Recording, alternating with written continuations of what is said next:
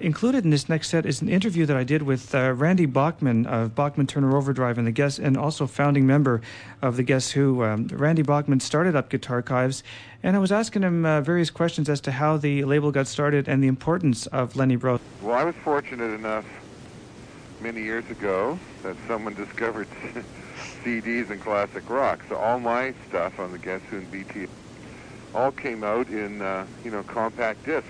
Mm-hmm. And uh, so being a Lenny Breau fan, he was like one of he was my first you know guitar mentor way back in Winnipeg. Mm. I tried to get his stuff on CD. Well, no one had done it yet. Wow. No one had done it. So I'd call RCA because I was in touch with him on some other business, and um, I knew there was uh, you know some act activists there Mm. going through labels because it was going through my old stuff, you know, getting your old albums and re- releasing them. Mm-hmm. So I called RCA and he said they said they had no interest in doing Lenny Breau. They probably wouldn't have. And I said, well, could I get the rights? I'll, have a little. I used to have a little label. I'll reactivate it Wow. and get it started again to release Lenny Breau on CD because I found as I traveled, guitar players were still copying whatever two or three albums of his they had to cassette and giving it to other guitar players and to students.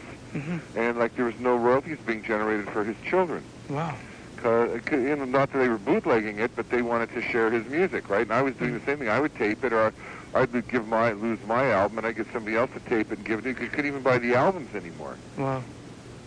Um, I went to Winnipeg and uh, talked about this, and then I had an avalanche of people coming who we ended up calling Friends of Lenny Breau, uh, FOLB, Mm-hmm. and um, starting to offer many, many tape recordings of him. Hmm. Some done in studio, some done as television and radio shows, and some done as, you know, um, private lessons. Some where they just walked into a nightclub and said, "Hi, can we tape you?" And he said, "Yeah." Hmm. So we ended up um, people just giving it to us, and for some reason, I think they've trusted my motives because they were not financial. I wasn't trying to gather this up and, and kind of prostitute it and sell it and take the money and have a Swiss bank account kind of thing. I was doing it as a labor of love and to trying to get his stuff out, and I just felt he it was a real tragedy that he was killed, you know, and that he to live long, um, longer, still being alive now. I mean, he'd be one of the best two or three in the world, you know. Yeah, I think um, you know a lot of people. I I guess see you more as a leader with with BTO and the Guess Who, but they're not familiar with your your jazz side.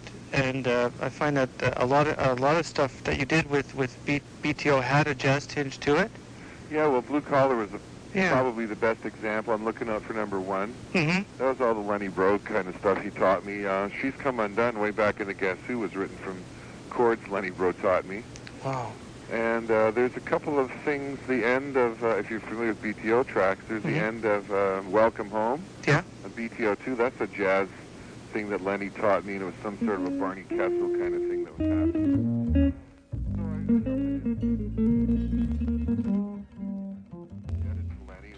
He had taught me a certain guitar style and etiquette that Mm-hmm. I still have today. Every time I pick it up and play, it's like, uh, you know, the, there's a book out, Everything I Know I Learned in Kindergarten or something like that. Mm-hmm. I feel the same way. Everything I learned about guitar, or I know about guitar, I basically learned from my kindergarten year. Mm-hmm. When I first decided to play and got a guitar, I met Lenny Breau like in the same month. So I didn't know any boundaries. A lot of guys get a guitar and say, gee, I can't play that. When I met Lenny Breau, he was only a year older than me. We were both like 16 or 17 Hmm. uh, he had no boundaries. So as a student of his, not really a student because he wasn't giving lessons. We were just two kids, you know what I mean? Mm-hmm. Um, he would like get a Sabicas, Sabicas album, Mm-hmm. Carlos Montoya album, and learn it front to back. And get a Barney Kessel album, Wow. get Les Paul and learn it, and not even realize it was double or triple tracked and sped up. He'd play the whole thing at once in finger style.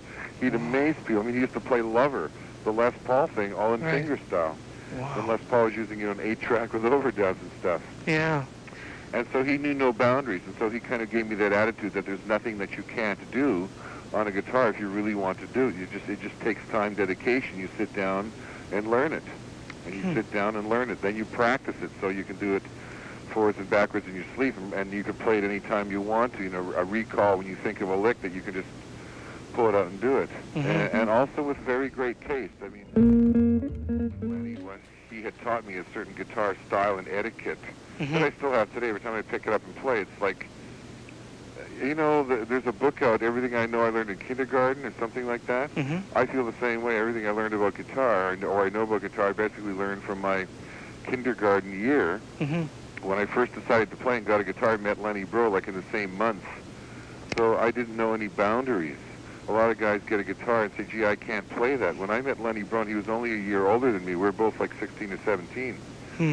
Uh, he had no boundaries. So as a student of his, not really a student because he wasn't giving lessons. We were just two kids, you know what I mean? Mhm. Um, he would like get a Sabicas, Sabicas album, Mhm. Carlos Montoya album, and learn it front to back, and get a Barney Kessel album, Wow. get Les Paul and learn it, and not even realize it was double or triple tracked and sped up. He'd play the whole thing at once in finger style.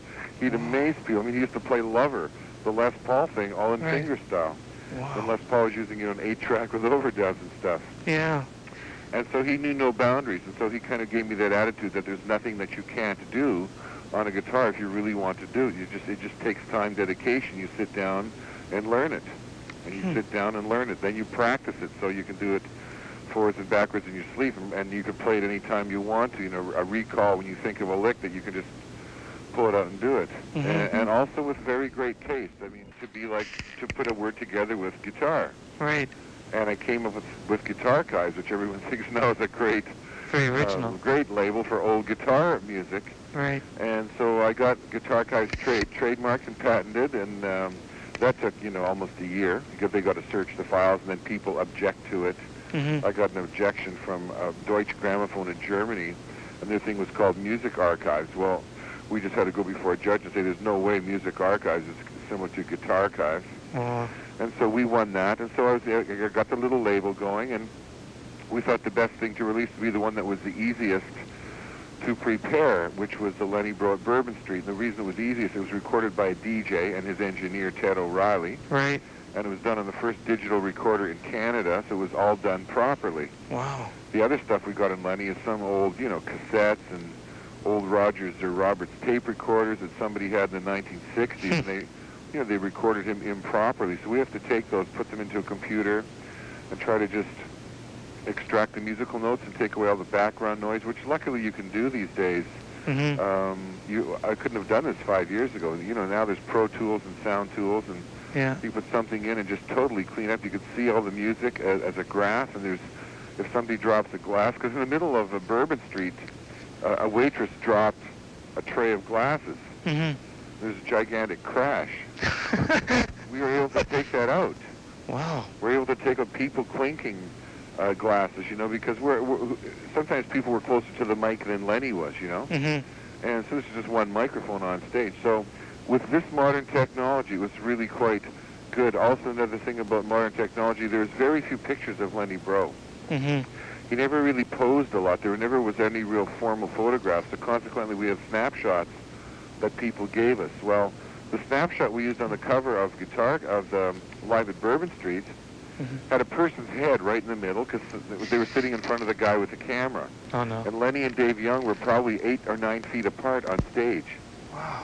We were able to put that in a computer, take away the person's head that was in between them, bring them instead of eight or nine feet apart to look like they were like two feet apart, like side by side, Wow. just with a computer. So this is re- this is really the right time, I think, to bring this Lenny Breau stuff forth because a lot of it is not properly documented with photos or properly recorded, but with the gear that's out there now, we can get it and listen to it and then try to bring forth the most pure guitar signal we have. Mhm. So we were very lucky with that first one. We're also very lucky we've got two more coming out very soon. Oh great. That was Lenny Breau's first recording when he was 15, Mhm. just before I met him. So th- this is very dear to me because when I met him, this is what he was playing.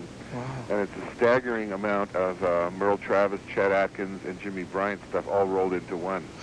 Wow. What is that? Uh, Considering he recorded when he was 15, Yeah. uh, we also found a poster that called him Boy Wizard or Boy Wonder, or Guitar Wizard Boy Wonder, so we're calling his next album Boy Wonder. wow. When is that uh, going to be released? Oh, we're working on it now. We just we got the tapes. I had to buy them from a studio in Maine because he lived in Maine before he came to Winnipeg. Before I knew him, then I heard these tapes existed. Hmm. So I'm, I've invested quite a bit of my own money going around and buying tapes from studios who have them that were not released. I don't think there's much point in trying to go after what's